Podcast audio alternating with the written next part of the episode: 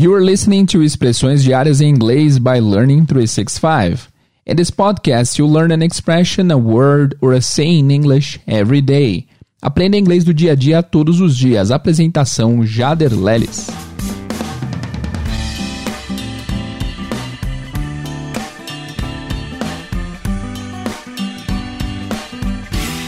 Hello, you guys, and today's expression is up in the air. Up in the air.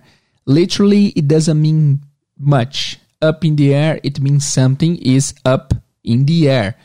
But how can you use this expression in your daily life? For example, let's say you have a friend that you know for a fact that this friend is traveling. This friend is going on vacation next month. You can ask this friend, like, hey, where are you going next month? Or where are you going for your vacation? And this friend might answer, ah, we don't know yet. It's up in the air. We don't know yet. It's up in the air. So the translation would be nós não sabemos ainda, está em cima no ar. So what do you think this expression means? I'm going to give you 3 seconds to think about it. I'll answer your questions in a few seconds in Portuguese, ok? So you guys, a gente vai falar da expressão hoje up in the air, up in the air, que literalmente significa em cima no ar. Mas o que, que significa na prática a expressão up in the air? Up in the air eh, o exemplo que eu dei foi o seguinte: você sabe que um amigo seu vai para uma vai sair de férias, vai para alguma viagem, você pergunta para esse amigo: "Hey, where are you going? Where are you going to travel? Para onde você vai viajar? Para onde você vai ir?" Vai ir é redundante, né? Meu português não é meu forte, tá?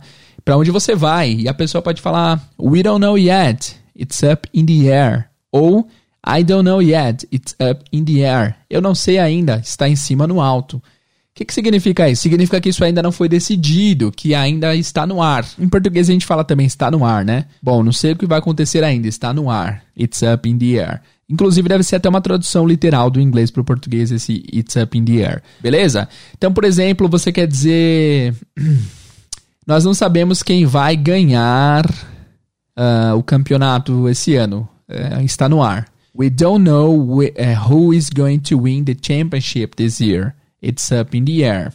Eu não sei qual é a minha série favorita ainda. Tá, está no ar. I don't know which series is my favorite one yet. It's up in the air. Ok? So that's it, you guys. Então é isso, galera. Espero que vocês tenham curtido esse episódio. Espero que vocês estejam curtindo o podcast. Se vocês gostaram, não esquece de seguir a gente no Instagram pra inglês ver. E se você quiser alguma sugestão pra, pra, pra sua experiência com esse podcast, fica à vontade, manda uma mensagem para mim lá que eu vou responder com toda certeza.